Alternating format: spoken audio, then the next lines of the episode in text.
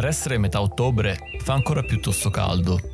Il cielo è terso e Amin, sveglio da poco, prende dalla sedia i jeans chiari, lasciati lì dalla sera prima.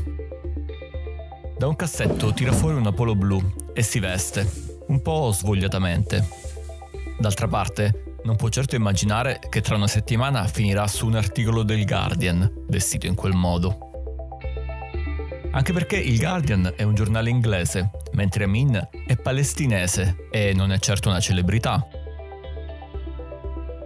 Lavora come operaio edile in un cantiere in Cisgiordania, a Betar Ilit, vicino Gerusalemme. Come ogni giorno, anche in questa soleggiata mattina di ottobre, Amin va in cantiere ed inizia la sua polverosa giornata. Il lavoro procede bene e nonostante il rumore di scavatori e bulldozer sempre nelle orecchie, Amin è di buon umore. E poi in un attimo sono già le 11, è l'ora della pausa. Un collega gli porta un caffè, Amin lo ringrazia e ne sorseggia un po'. Poi si accende una sigaretta e i due si fermano a chiacchierare, proprio vicino al bulldozer. Il caffè e la sigaretta stanno per finire. Prima di tornare al lavoro, Amin chiede al collega di scattargli una foto. È proprio di buon umore oggi. La foto finisce dritta dritta su Facebook, insieme ad un buongiorno a tutti i suoi amici che lo seguono. La giornata di lavoro procede tranquillamente, finché un'auto della polizia si avvicina al cantiere. Amin sa di non aver fatto nulla di male, ma è comunque nervoso, come tutti i suoi colleghi palestinesi. Per un palestinese è meglio non avere a che fare con la polizia israeliana. Dopo aver scambiato qualche parola con il capocantiere, i due poliziotti si dirigono proprio verso di lui. Amin è teso, si sente intorto, anche se non ne avrebbe motivo. Poi ad Amin crolla il mondo addosso. È in arresto e non ha idea del perché. Gli ufficiali lo caricano in macchina e lo portano alla centrale di polizia del distretto di Giudea e Samaria. Amin prova a chiedere spiegazioni, ma non riceve risposta. Il viaggio dura poco più di mezz'ora, ma sembra infinito. Essere arrestati e non avere idea del perché è una situazione angosciante in qualsiasi luogo del mondo, ma i rapporti difficili tra palestinesi e israeliani peggiorano tutto. Per Amin è un incubo.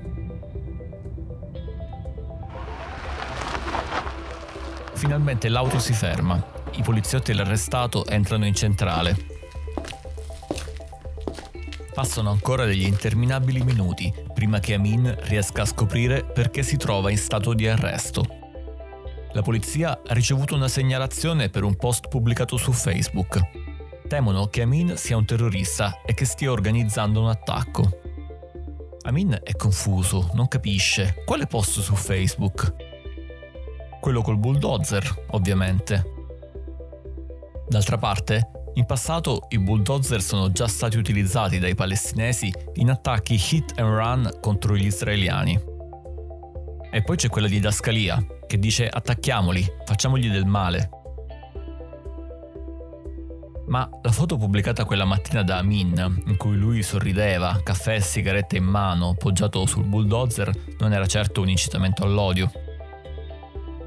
Il testo del post in arabo diceva Yusbihuhum, forma abbreviata di una frase traducibile con possa Allah benedirvi con una buona giornata. Peccato che la traduzione automatica di Facebook in questo caso ha dato il peggio di sé. Il buongiorno di Amin viene tradotto in ebraico come attacchiamoli e in inglese come hurt them, facciamogli del male. Ed è stato proprio basandosi su questa erronea traduzione automatica che la polizia israeliana ha arrestato Amin, che fortunatamente è stato subito rilasciato quando l'errore, piuttosto imbarazzante, è venuto a galla in centrale. La notizia di questo assurdo arresto ha fatto il giro del mondo, arrivando su diverse testate internazionali come il Guardian. In seguito all'attenzione mediatica ricevuta, gli agenti hanno ammesso di non aver fatto leggere il post a nessun collega che conosce l'arabo, fidandosi esclusivamente della traduzione automatica di Facebook.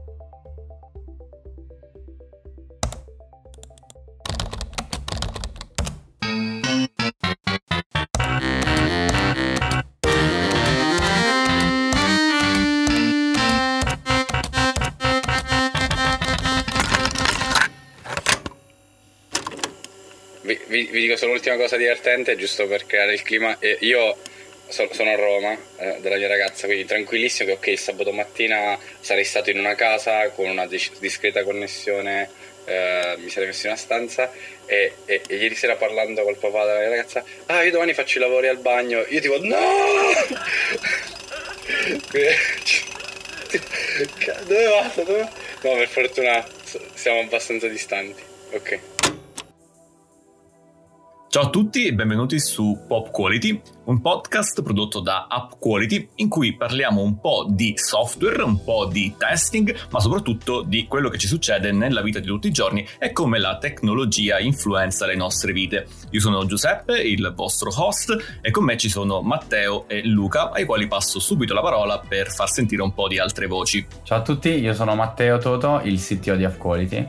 Ciao, io sono Luca, Technical Lead di App Quality. Ok, chi di voi due vuole iniziare a spiegarci molto molto molto rapidamente cos'è eh, App Quality?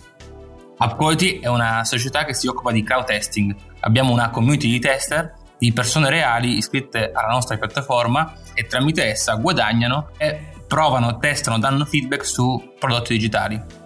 TV, smart TV, app, siti web, qualunque cosa sia connessa ad internet. Perfetto, mi sembra tutto chiaro. Adesso che ci siamo tolti eh, di mezzo le presentazioni, partiamo con una domanda stupida. Quindi, visto che si parla di software e di testare il software, uh, io vi domando, visto che si chiama anche Pop Quality il podcast, quindi facciamo un po' di cultura pop, quale canzone vi viene in mente se pensate al vostro lavoro? Vai, Matteo. Allora, a me torna in mente una canzone, diciamo, dalla, dalla, dalle superiori dell'infanzia che è Sick and Destroy dei Metallica, perché penso a quella sensazione quando per magari mezz'ora cerco un bug e poi che ti, ti sale un po' la rabbia, l'astio e quando arrivi lo vuoi annientare, risolverlo e c'è una soddisfazione incredibile. Mi, mi sembra giustissimo, cioè uccidere i bug è sempre una grande soddisfazione. E tu invece Luca? Ma io invece, se dovessi pensare a una canzone, mi viene in mente Bohemian Rhapsody di Queen, proprio perché uh-huh. la canzone è strutturata con diverse parti ed è anche così il lavoro, no? Ci sono parti di quiete, parti di tempesta, parti di caos totale durante la release con diverse voci che arrivano, bug, problemi, testo di qua. Quindi diciamo che Bohemian Rhapsody potrebbe starci. Ok, figo, bello, bello il, par- il parallelismo. Esatto. Va bene, adesso eh, parlerei un po' di quello che abbiamo ascoltato nella prima parte del podcast, perché la storia che abbiamo raccontato, seppure un, un minimo romanzata, è tutto vero. Eh, quindi è tutto vero la questione dell'arresto ed è evidentemente un problema di software. Come pensate che, che si sarebbe potuto testare, che si sarebbe potuto eh, avere qualche, in qualche modo un, un, approccio diverso che avrebbe potuto evitare un, un, l'arresto di un povero Cristo che per sbaglio, eh, tra- cioè, il cui messaggio è stato tradotto erroneamente? Cioè, secondo voi mm. qual è l'approccio da utilizzare in casi del genere? Ah, secondo me il problema lì è a monte perché si tende a fidarsi troppo di una I eh, sono intelligenti e ha ragione lei. Mi fido della traduzione, non la vado a verificare, non chiedo a un, un interprete perché per me è un qualcosa di astratto, intelligente e mi fido. Eh, e questo è un po' il rischio di scambiare l'intelligenza artificiale per qualcosa di realmente intelligente, quando in realtà sono intelligenti a fare uno specifico task ben delimitato. Quindi io ti riesco a tradurre migliaia di stringhe in millesimi di secondi, cosa che un umano non riuscirebbe a fare, però poi non ti so riconoscere mh, mm, le differenze, i modi di dire, non, non, non so fare altro, cosa che magari un bambino riesce a fare e riesce a capire. In particolare questo, questo caso qui è, è, veramente un caso perfetto di quello che andrebbe corrisposto con quello che si chiama testing into the wild, perché qui il software funziona perfettamente nel, nel, nel senso informatico, no? Cioè le informazioni passano da una parte all'altra, vengono tradotte secondo il database, eh, probabilmente un, un, sistema basato su machine learning, quindi che più traduce più impara, eccetera, eccetera. Il problema quindi non era nella parte in, in, de, de, del software, nella struttura, ma nel contenuto, questa cosa qui facendo testing into the wild, significa testando co- con le persone vere nel mondo vero, ti avrebbe aiutato perché se tu appunto, tra l'altro una, una realtà come Facebook che ha un potere di fuoco infinito, avrebbe potuto far testare, anzi forse dovrebbe far testare, in realtà lo, lo fa, questa cosa è, è, uscita evidentemente anche dalle loro reti di test, um, avrebbe potuto far testare a 10.000 persone uh, per ogni lingua eh, per rendersi conto eh, se le traduzioni comunque sfasavano troppo e, e tra l'altro correggere e eh, educare di conseguenza le AI. Il discorso che faceva Luca, secondo me, sulle intelligenze artificiali è, è, molto, è molto interessante. Il discorso appunto di capire come funziona eh, il software, quali sono in qualche modo i suoi punti di, di, forza, quindi il discorso che puoi far tradurre un'infinità di stringhe in un millisecondo, eh, ma che allo stesso tempo ovviamente il fatto che si chiami intelligenza artificiale eh, non la renda intelligente davvero nel senso umano eh, che intendiamo noi. Eh, a questo proposito, quindi ehm, in termini di persone che eh, non capiscono il, la tipologia di, di, software, cioè non capiscono la tecnologia che stanno utilizzando. Ora ovviamente non è il caso di Facebook, siamo tutti convinti che un errore del genere è semplicemente un errore, eh, però sono abbastanza convinto eh, che vi sarà capitato di avere a che fare appunto con, con clienti che, eh, che avevano problemi a, a valutare la, propria, la tecnologia che stavano utilizzando e in generale i propri punti di forza, propri, eh, le proprie debolezze. Eh, su questo tema vi viene in mente, viene in mente qualcosa? Ma credo sia naturale, no? Quando stai sviluppando un qualcosa, non solo AI, ma in generale un software, ehm, hai un po' quel bias, tu già conosci come funziona e lo testi solo in determinate condizioni quindi non riesci a magari vederne potenzialità o difetti, lo fai testare ai colleghi, e comunque sono loro stessi influenzati e, e allora lì è molto importante avere occhi freschi, andare fuori da persone esterne che non conoscono il prodotto, che non hanno mai usato e quindi lo utilizzano in base alle loro abitudini, alle loro, uh, alle loro esperienze e lì scopri che in realtà tutto quello che hai pensato è totalmente sbagliato di solito. E su questo ho un, um, ho un caso proprio sulla mia pelle. Eh, dovevamo sviluppare un piccolo automatismo eh, per eh, validare l'iscrizione di persone a un servizio online che era, aveva, doveva essere regolamentato secondo delle leggi internazionali, quindi avevamo bisogno dei documenti veri eh, e di un documento firmato. Allora, la stima, eh, quindi la foto del documento, ID o driving license o passport, e, e, poi un documento. Questi inglesi, vabbè. No. Adesso lo, lo, ripetiamo in italiano, si chiamano i documenti. No, perché, ok, però perché lavoravo in, cioè per questa società in inglese, ok. Eh, carta di, quindi ave, avevamo bisogno di raccogliere carta d'identità, eh, patente e passaporto e, e un documento firmato. Ora, eh, ci aspettavamo sicuramente un numero di partecipanti superiore ai 40.000 e avevamo poche settimane per, per, validarli, quindi era necessario un software che facesse possibilmente tutto il lavoro o la, la gran parte.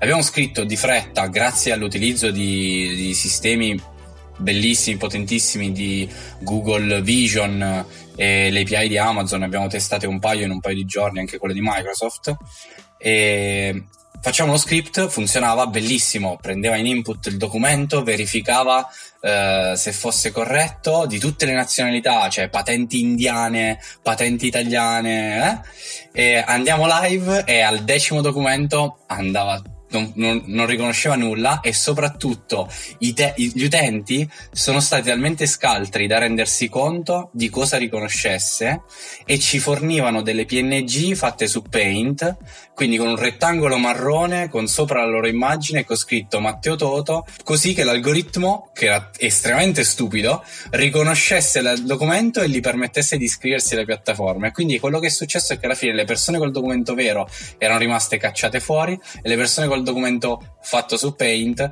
eh, erano state ammesse al, al progetto. O- ovviamente abbiamo, tra l'altro abbiamo risolto, anzi mi diverte proprio raccontarlo, abbiamo dovuto risolvere la situazione sempre con un approccio crowdsourced, nel senso che abbiamo chiesto l'aiuto di una ventina di persone e gli abbiamo dato degli strumenti, cioè Excel, una mini dashboard e a quel punto loro facevano la, tutta la validazione dei dati e in una settimana abbiamo recuperato 20.000 iscritti.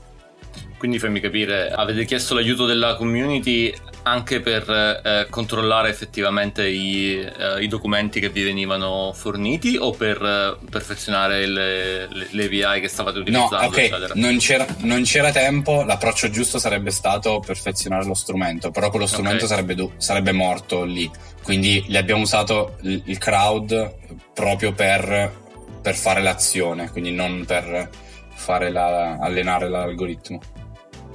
Beh, io ricordo un caso simile in eh, Nuova Zelanda, quindi non un progettino piccolo, ma il, il corrispettivo del, del, affari interni di Nuova Zelanda, no? Loro hanno un software per richiedere il rinnovo del passaporto. Quindi un po' come quello che c'è qui in Italia, solo un po' più evoluto, fai tutta la richiesta online, compili i dati, bla bla bla, metti la foto, eccetera.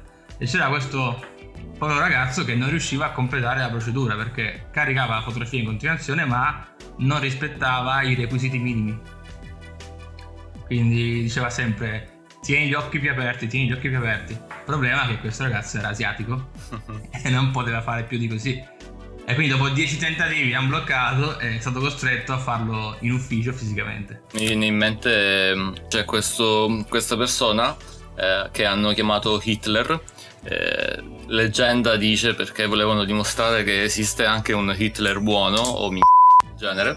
E, e, questa persona aveva un sacco di problemi a iscriversi ai servizi online. Perché ovviamente tutti gli algoritmi del mondo bloccavano il nome Hitler, che sembra schema ovviamente, e, e quindi eh, eh, ero appena finito su una serie di, eh, di nomi bannati che non puoi utilizzare per evitare di essere bloccato dai software. Ma non c'era anche il caso del tizio americano che si era messo, ha messo la targa null? Ah, ok.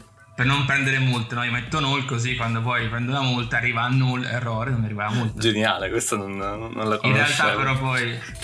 In realtà? Si è trovato, a, mi pare, ad avere tipo... Un milione di multe. Un sacco di, Tut- sì, un sacco tutte di multe, multe. Perché tutte quelle che andavano in errore andavano a lui. Fantastico. Questo, questo è fantastico, questo è un, un colpo di frusta su un attacco hacker. esatto. No, comunque invece mi avete fatto venire in mente con i casi di prima una citazione bellissima di un libro molto interessante che se ricordo bene è Super Intelligence di Nick Bostrom che dice eh, un'intelligenza artificiale è chiamata tale solo fino a che funziona. Cioè dal momento in cui inizia a funzionare non è più intelligenza artificiale. Mi spiego, esempio. Vent'anni fa l'algoritmo per vincere a scacchi era adocchiato come il prossimo step nell'intelligenza artificiale. Ad oggi in realtà non viene trattato come tale perché sappiamo, anche un developer normale sa che, eh vabbè dai, alla fine è soltanto insegnare una serie di regole eh, al computer e il computer è tanto più veloce di te, riesce a fare un milione di simulazioni in due secondi, quindi ovvio che eh, cioè non è intelligenza quella, è soltanto un computer che fa i calcoli più veloci. E quindi più andiamo avanti, no? ogni 5 anni la nostra asticella per il concetto di AI si sposta più in là. E quindi c'è chi quasi dice che non, appunto non, non abbiamo ancora fatto nulla di AI. Poi, ok, machine learning è già un concetto più interessante perché comunque stai scrivendo un codice che può imparare man mano. Ok, quindi qui già un po' più interessante. Poi ritorniamo al discorso di Luca che comunque può imparare, ma un task specificissimo e basta. Sì, non esiste la correlazione. Che impari come vogliamo noi. Se noi diamo in pancia dei dati, ci aspettiamo un determinato risultato, ma non è detto che il risultato ci soddisfi, perché lavora su dei confini, ho dei dati di input, ho dei limiti e ho un obiettivo da raggiungere non importa come. Quindi se non specifichiamo questo obiettivo, eh, molto spesso capita, 90% delle volte, di avere eh, degli algoritmi che si comportano in modo totalmente sbagliato, nei videogiochi soprattutto. Sai, questi bug assurdi ai videogiochi con... Eh, boh, su FIFA mi ricordo un giocatore gigantesco rispetto agli altri e ne capitano di ogni, soprattutto in ambito eh, piccoli progetti. Comunque no, non ho esperienza personale, ma credo che si succeda la stessa cosa con i figli che tu gli spieghi le cose ma poi non funzionano come, come previsto. Quindi Eh, poi c'è il paragone con i figli è difficile da, da portare avanti. Eh, no, aspetta, a questo punto, visto che appunto Luca stava parlando di, eh, di questo campo qui, io vi chiedo per il bene dei nostri ascoltatori eh, di fare un, uh, un cappello su, sui bias dovuti ai dati in input. Probabilmente ne avevamo anche parlato in chat, non ricordo, eh, su ad esempio il fatto che era venuto fuori negli Stati Uniti per ragioni eh, demografiche i dati in input risultavano che eh, facevano risultare che le persone di colore eh, avessero commesso più reati e quindi il software era portato ad avere un bias razzista a tutti gli effetti perché eh, profilava ehm, profilava come maggiori persone a rischio persone di colore o comunque di etnia non bianca, eccetera. Eh, mi fate una spiegazione su appunto come funzionano, ehm, come funzionano gli algoritmi di intelligenza artificiale e, e appunto questo genere di conseguenze che possono venire fuori? Diciamo che di base la differenza tra un algoritmo che apprende, no? quindi apprendimento automatico rispetto alla classica programmazione, è che nella programmazione tradizionale tu dai delle istruzioni, eh, l'algoritmo segue le istruzioni e ti dà un risultato. Quindi quello che ottieni dipende dalle istruzioni dettagliate che fornisci e come scrivi il codice. Quindi o ti dà un risultato o te lo dà diverso, ma tutto dipende da quello che scrivi.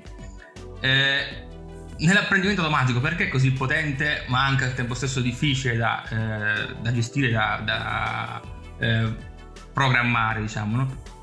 Si forniscono tanti dati e poi in base a quello ci aspettiamo di ottenere una risposta, un calcolo, ma un calcolo che non dipende solo dai dati, è un calcolo eh, in termini di probabilità.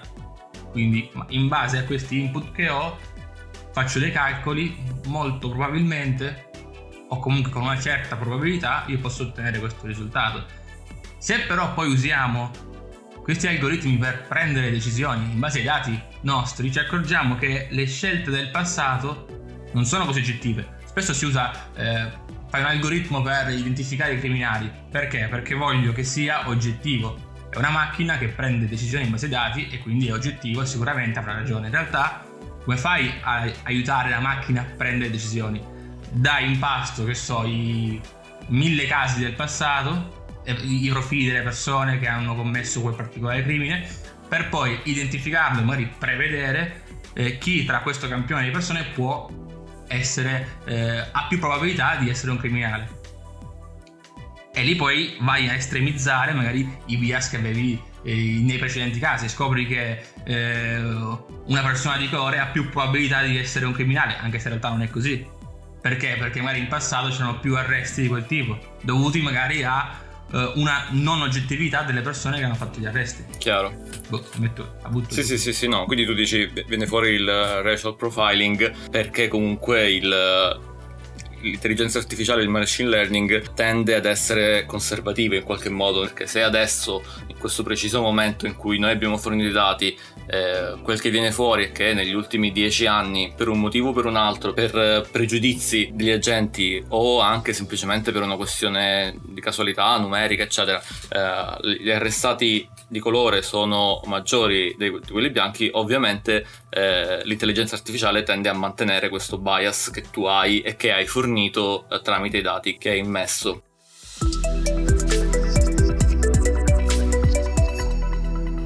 proposito di intelligenza artificiale faccio un salto eh, clamoroso. Vi racconto brevissimamente un aneddoto e poi vi faccio una domanda. Qualche giorno fa con un amico abbiamo, io ho comprato, quando sono andato in Giappone, ho comprato una tavola di Go, eh, il gioco famoso eccetera, e ci siamo messi a iniziare a, a, a leggerci le regole, a fare un po' di partite per vedere come funziona. Molto bello Go, è veramente incredibilmente cervellotico. Eh, quello che è venuto fuori dopo a metà della prima partita è ok, è ovvio che qui un'intelligenza artificiale batterà sempre un umano, perché ve la faccio molto breve, eh, il Go si basa sul circondare le pedine avversarie e mangiarle in qualche modo. Questa roba qui implica che eh, giocare a Go sia una questione in gran parte di calcolo e di previsione perché eh, tu devi stare lì a pensare, a vedere se io metto la pedina qui, eh, lui poi la può mettere in quest'altra intersezione e quindi gli verrà più facile eh, isolarmi questa pedina, eccetera. Quindi eh, stavamo riflettendo con questo amico, eh, è ovvio che in giochi come questo qui ehm, l'intelligenza artificiale sarà per forza di cose superiore perché una volta arrivato al momento in cui sei in grado di fornire una serie di istruzioni abbastanza dettagliata da far capire come funziona il gioco è chiaro che, la, che, l'intelligenza artificiale può fare più calcoli di te più rapidamente di te e così via. Sarebbe interessante provare ad addestrare delle intelligenze artificiali per giocare a dei giochi che non sono basati sul calcolo matematico. Quindi, per esempio, un Dixit, non so se lo conoscete. Ok, Luca vedo che non, non annuisce, quindi faccio. Sono Dixit. Dixit è un gioco da tavola eh, nel quale ognuno ha eh, 5 carte, no, vabbè, ha delle carte in mano, adesso non ricordo il numero preciso. E a turno una persona che si chiama narratore deve scegliere una di queste carte che ha in mano e assegnargli un titolo. Eh, un titolo quindi eh, che non sia né necessariamente didascalico né ovviamente a caso. Quindi tu c'hai una carta con, non lo so, un, un bambino con la spada davanti al drago eh, e darai come titolo, faccio un esempio stupido, coraggio. La giochi a carta coperta e gli altri giocatori eh, del tavolo devono giocare dalla loro mano eh, una carta che gli ricordi questo titolo che hai dato. Quindi tutti giocheranno la loro carta coraggio perché sono tutte comunque illustrazioni molto... Ehm, molto evocative, diciamo, è molto facile ritrovare dei concetti simili nelle, nelle carte eh, e alla fine mm, insomma si punta, ogni giocatore vota su qual era la carta originale di coraggio e, e, e, si, insomma, e, e si calcolano i punti. Ecco, stavamo riflettendo su eh, quanto eh, un'intelligenza artificiale potesse essere addestrata a portare avanti dei giochi o comunque a battere gli umani eh, in dei contesti del genere. Perché da un lato siamo portati a pensare è ovvio che non potrà mai farlo perché la sensibilità umana è, è quello che ci distingue, tra virgolette, dall'intelligenza artificiale e così via.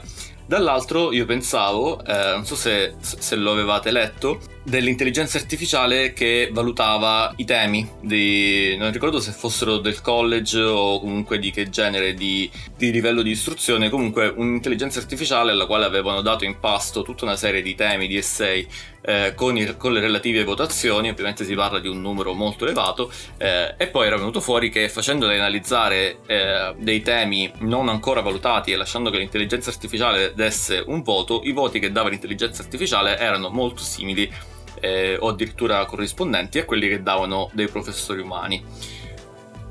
Tutto questo per dire come ci si comporta in eh, in contesti del genere, perché ovviamente è facile capire che l'intelligenza artificiale è più brava degli umani in operazioni matematiche strettamente eh, tali, cioè co- come appunto il Go, ma per questioni che possono sembrare più vicine alla sensibilità umana, quindi non ci si aspetta che l'intelligenza artificiale possa, eh, possa avere una risposta. Sbang, ve l'ho lanciato la palla così.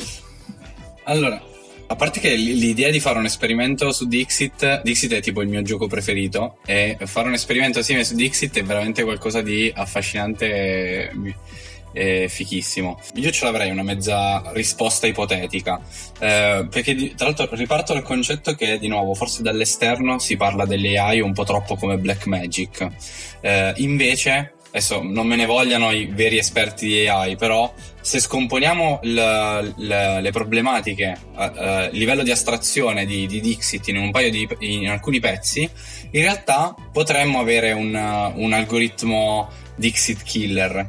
Uh, c'è, c'è, un primo problema però intanto, numero, come hai detto tu, non è un gioco logico. Per fare i punti tu devi essere in grado di eh, sia farti capire da alcune persone, ma non troppo, come sempre, non, non essere mai banale e non essere mai troppo astratto. Quindi devi stare nel mezzo, devi conoscere gli altri o, o puntare sul caso. Però appunto do, vinci sempre se conosci gli altri. Quindi se io quando vedo, quando mi esce la carta con un cane, comunque se sto giocando con i miei cugini e con degli amici, io dico il nome del mio cane da, pi- da piccolo, i tre cugini azzeccheranno sicuramente, i due amici non azzeccheranno sicuramente, io massimizzo i miei punti. Ti interrompo un momento, faccio una. Eh, aggiungo un dettaglio per Luca Vai. e per chi ci ascolta che magari non è chiarissimo. Eh, in Dixit, se, se, tutte le persone indovinano la carta che hai messo, tu non prendi punti. Quindi la tua descrizione, il tuo titolo deve essere abbastanza esplicativo perché la maggior parte delle persone lo azzecchino, ma non così tanto didascalico da far sì che tutte le persone capiscano di quale carta stai parlando. Vai, continua. Perfetto. Quindi, step 1. Al diamo alla- al nostro algoritmo in mano le sue 5 carte. Uh, lui le analizza e con la computer vision deve capire che elementi ci sono sopra. Una principessa, un lupo, delle stelle, una fiamma. Sicuramente su questo ad oggi sarebbe svantaggiato perché noi ci vediamo varie cose eh, ci, spesso alle volte sono, c'è una pecora vestita da militare. Quindi questo sicuramente ad oggi un, un, algoritmo di computer vision non sappiamo. Magari prende solo la pecora magari prende solo il militare. Comunque sicuramente ha dei dati. Quindi le, riesce a leggere qualcosa. Step 2 ok deve proporre una frase e, po- possono essere anche pezzi di poesie eh, titoli di film funzionano molto bene. E, ehm, allora a questo punto lui avendo le, le keyword, avendo gli elementi della carta e avendo accesso a database illimitati, no? Wikipedia, IMDB, eh, Spotify, cerca, potrebbe cercare nei testi delle canzoni eh, le parole che ha trovato e, e magari proporre il titolo di quella canzone. E gi- già così più o meno s- ricadrebbe comunque più o meno in una delle strategie che usano le persone. Aggi- aggiungo che qual è la killer feature? Se l'algoritmo ha accesso a, a sa, sa, con chi sta giocando e si connette al loro Facebook, al loro Instagram, al loro Spotify, sa anche se sceglie una canzone se è fra ne, nelle liste di quelle persone e massimizza la possibilità che qualcuno lo conosca o meno. Quindi appunto, non, non, abbiamo parlato di magia nera. Computer vision, quello più complesso, è quello che in realtà già esiste di più e le altre due cose che ho detto è, cioè, è codificabile in mille modi. E si può fare in maniera un po' adattiva, però appunto non, non, abbiamo detto, cioè non stiamo parlando di Robocop, non stiamo parlando di un robot che possa uh, uh, andare in giro, però potrebbe, è un algoritmo che potrebbe darci del filo da torcere anche su vero, Dixit. Molto interessante, vero. Adesso faccio la, la domanda scomoda, un po' scorrelata però, cioè comunque pertinente Ehm, abbiamo visto tutti i vari pregi, difetti, insomma, in qualche modo dell'intelligenza artificiale. Eh, in questo periodo mi sto interessando parecchio a come sistemi del genere vengano coinvolti, vengano implementati a livello eh, sistemico e politico. Sto iniziando a leggere un libro che si chiama Red Mirror di Simone Pieranni, che è un giornalista del manifesto esperto in Cina, eh, in cui tutta la prima parte parte dall'analisi di WeChat eh, e quindi di Tencent e quindi di tutto come funziona in Cina, grazie a questa enorme mole di dati che hanno a disposizione. E quindi lui, è, lui in realtà è molto molto obiettivo. Ehm, mi stupisce perché in alcuni passaggi ti trovi quasi a dire oh che figata ma anch'io voglio pagare dal baracchino per strada scannerizzando il codice QR e potendomi dimenticare il portafogli eh, perché, perché, è più comodo. Eh, eh, anche alcuni vantaggi possono essere interessanti ehm, pensate a tutto il discorso della valutazione sociale, del punteggio che ti viene assegnato, eh, che in realtà è una cosa molto minima che è attiva solo in alcune città, eh, però comunque in base a come ti comporti, in base a quanto ricicli, non lo so, a quanto paghi le multe o meglio non prendi le multe, hai determinati vantaggi che possono essere... Per esempio degli sconti o, o, addirittura la possibilità di spostarsi con, uh, sui treni, eh, mentre se ti comporti male puoi essere privato di eh, determinati mh, mm, vantaggi. Sto chiamando esplicitamente, cioè sto utilizzando volontariamente il termine vantaggi e non diritti perché è chiaro che poi lì, eh, cioè, che, voglio provare a spiegare il punto di vista eh, cinese per quanto orribile sia. Come, come, vedete appunto in quest'ottica qui l'utilizzo di intelligenze artificiali ma anche più in generale di algoritmi per, ehm, per segmentare la società e trarne un vantaggio dal punto di vista dell'organizzazione sociale, dell'organizzazione politica della società? È una allora, puntata io... crossover con Black Mirror? esatto. esatto uh, sono un po' combattuto perché uh, in realtà credo nel, nell'efficacia di questi sistemi, uh, non credo nel, nel fatto che debbano, possano o debbano essere imposti dallo Stato. Quindi, secondo me il social score può essere molto figo, ok, ma ci credo più in un'ottica di, dei vari sistemi, cioè per, per, i vari topic, per varie cose separate, no? Mi sta, non saprei fare un esempio su due piedi, però ecco se ATM, Trenord uh, sui, sui trasporti, cioè un conto è se è una proposta di, di, di, ATM stessa, perché io sono super virtuoso, anzi facciamo i tre nord, no? Eh, chi viaggia molto in bici, però sono sempre rispettoso, non l'ho mai tirata in testa a nessuno. Allora sì, ma guadagno dei punti che a un certo punto io posso viaggiare in bici senza pagare il biglietto bici, perché, perché so che non do, perché la, la struttura sa che non, non sono un peso, mentre chi va sempre con quattro valigie prende un paio di ma- mark negativi e viene tenuto un po' più d'occhio, non lo so, sto andando veramente a braccio, però comunque questo tipo di cose secondo me eh, potenzierebbero il sistema, le, le reti, eccetera. Eh, se deve diventare un sistema di controllo dello Stato, attenzione, eh, forse dobbiamo agire diversamente. Sì, sono d'accordo, sono d'accordo con te. Ehm, quando lo usi per stimolare, per invogliare a un, a perseguire un comportamento corretto, ci sta. Quando poi inizi magari a limitare la libertà del tipo tu non prendi più il treno, non lo so, non lo so, come fai a giudicare correttamente che quella persona non deve prendere più il treno? Cioè, come fai a identificare eh, quello che è rutta sul vagone? Forse no, forse togliamolo. Quindi, sì, no, so, forse sono troppo influenzato da, da Black Mirror, quindi non lo so.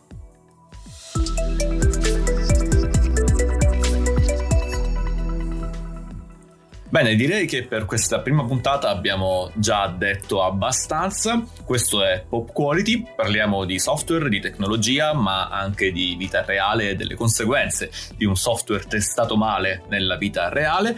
Eh, ci troverete sempre qui su tutte le piattaforme di podcast. Io sono Giuseppe e con me ci sono stati Matteo e Luca, ai quali passo la palla per un ultimo saluto. Grazie a tutti per averci seguito e ricordatevi di, che anche voi potete iscrivervi su crowd.upquality.com per diventare i nostri tester. Esatto, sì, iscrivetevi per eh, guadagnare con noi e migliorare eh, il mondo con i vostri test. Pensate, se non Grazie. ci fosse chi testa il software avremmo molta più gente arrestata per sbaglio, invece eh, esatto. non è necessario. Se non potete essere arrestati, iscrivetevi ad Appoliti. Esatto. Ciao a tutti, alla prossima.